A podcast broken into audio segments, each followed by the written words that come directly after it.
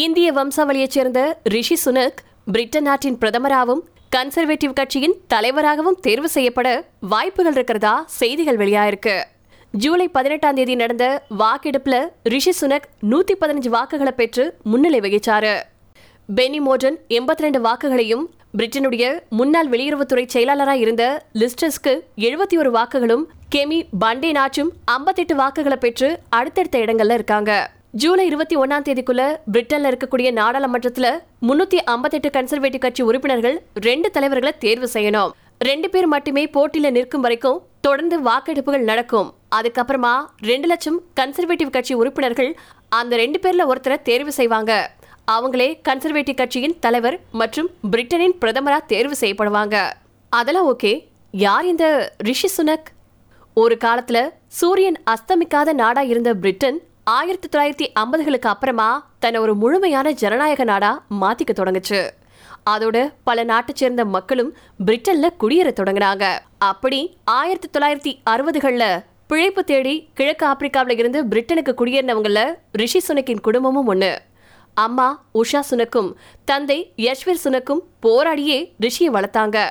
இந்த குடும்பத்தின் ஆணிவேர் பிரிட்டிஷ் ராஜ்யத்துக்கு உட்பட்ட பஞ்சாப்ல இருக்கு. அம்மா மிகுந்த சிரமப்பட்டு படிச்சு பட்டம் பெற்று ஒரு சின்ன மருந்து கடையை நடத்திட்டு வந்தாங்க. தந்தை யஷ்வீர் பிரிட்டன் அரசின் தேசிய சுகாதார சேவை நிறுவனத்துல வேலை செஞ்சுட்டு வந்திருக்காரு. ஆயிரத்தி தொள்ளாயிரத்தி எண்பது மே பன்னெண்டாம் தேதி அன்னைக்கு சவுத் ஹாம்டன்ல பிறந்த ரிஷி சுனக் படிப்புல சுட்டி. அதை புரிஞ்சுக்கிட்ட பெற்றோர் அவங்க கனவா மட்டுமே கண்டுட்டு வந்த பல விஷயங்களை தங்களுடைய பிள்ளைகளுக்காக யதார்த்தத்துல கொடுத்தாங்க. ஆக்ஸ்போர்ட் பல்கலைக்கழகத்தின் தத்துவம் அரசியல் பொருளாதாரம் ஆகிய பாடங்கள்ல தன்னுடைய இளங்கலை பட்டப்படிப்பை நிறைவு செஞ்சாரு. அதுக்கப்புறமா ரெண்டாயிரத்தி ஒன்னு ரெண்டாயிரத்தி நாலாவது வருஷம் வரைக்கும் உலகின் மிகப்பெரிய நிதி நிறுவனமான கோல்ட்மேன் சாக்ஸ்ல பகுப்பாய்வாளரா வேலை செஞ்சிருக்காரு. ரெண்டாயிரத்தி ஆறாவது வருஷத்துல ஸ்டான்போர்ட் பல்கலைக்கழகத்துல எம்பிஏ பட்டமும் பெற்றாரு. அதுக்கப்புறமா தி சில்ட்ரன்ஸ் இன்வெஸ்ட்மெண்ட் ஃபண்ட்ல கூட்டாளியா வேலை செஞ்சாரு. ரெண்டாயிரத்தி பத்தாவது வருஷத்துல தெலைமை நிறுவனத்தின் கூட்டாளியானாரு. ரெண்டாயிரத்தி ஒன்பதாவது வருஷத்துல இன்ஃபோசிஸ் நாராயணமூர்த்தியின் மகள் அக்ஷதாவை திருமணம் செஞ்சுக்கிட்டாரு.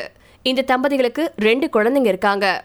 தன்னுடைய மாமனாரான நாராயணமூர்த்தியின் கட்டமரான் வெஞ்சஸ் நிறுவனத்துல இயக்குனராகவும் ஆனாரு ரிஷி சுனக்.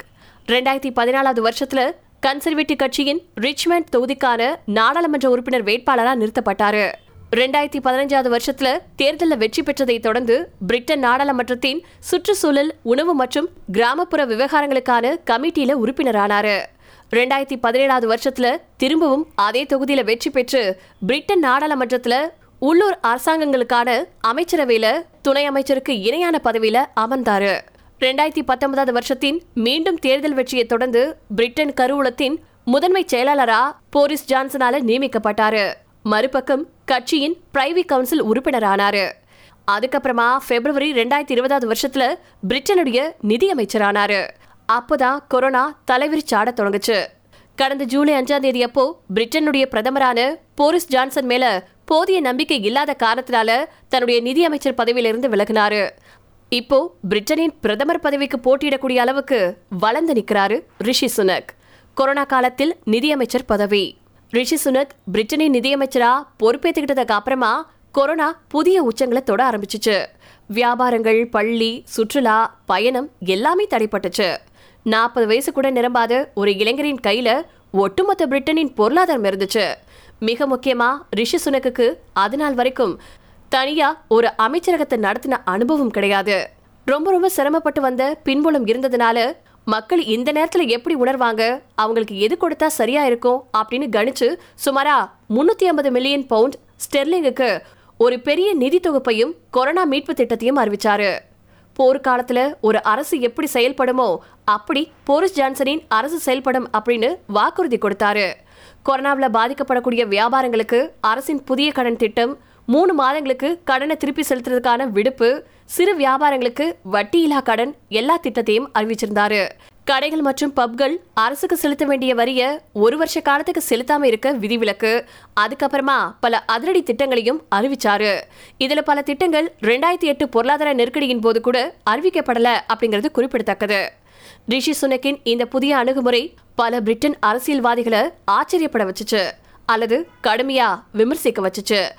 ஆனாலும் தன்னோட போக்குல கொரோனாவில இருந்து பிரிட்டன் மக்களையும் பொருளாதாரத்தையும் ஓரளவுக்காவது மீட்டிருக்காரு அப்படின்னு சொன்னா அது மிக இல்லை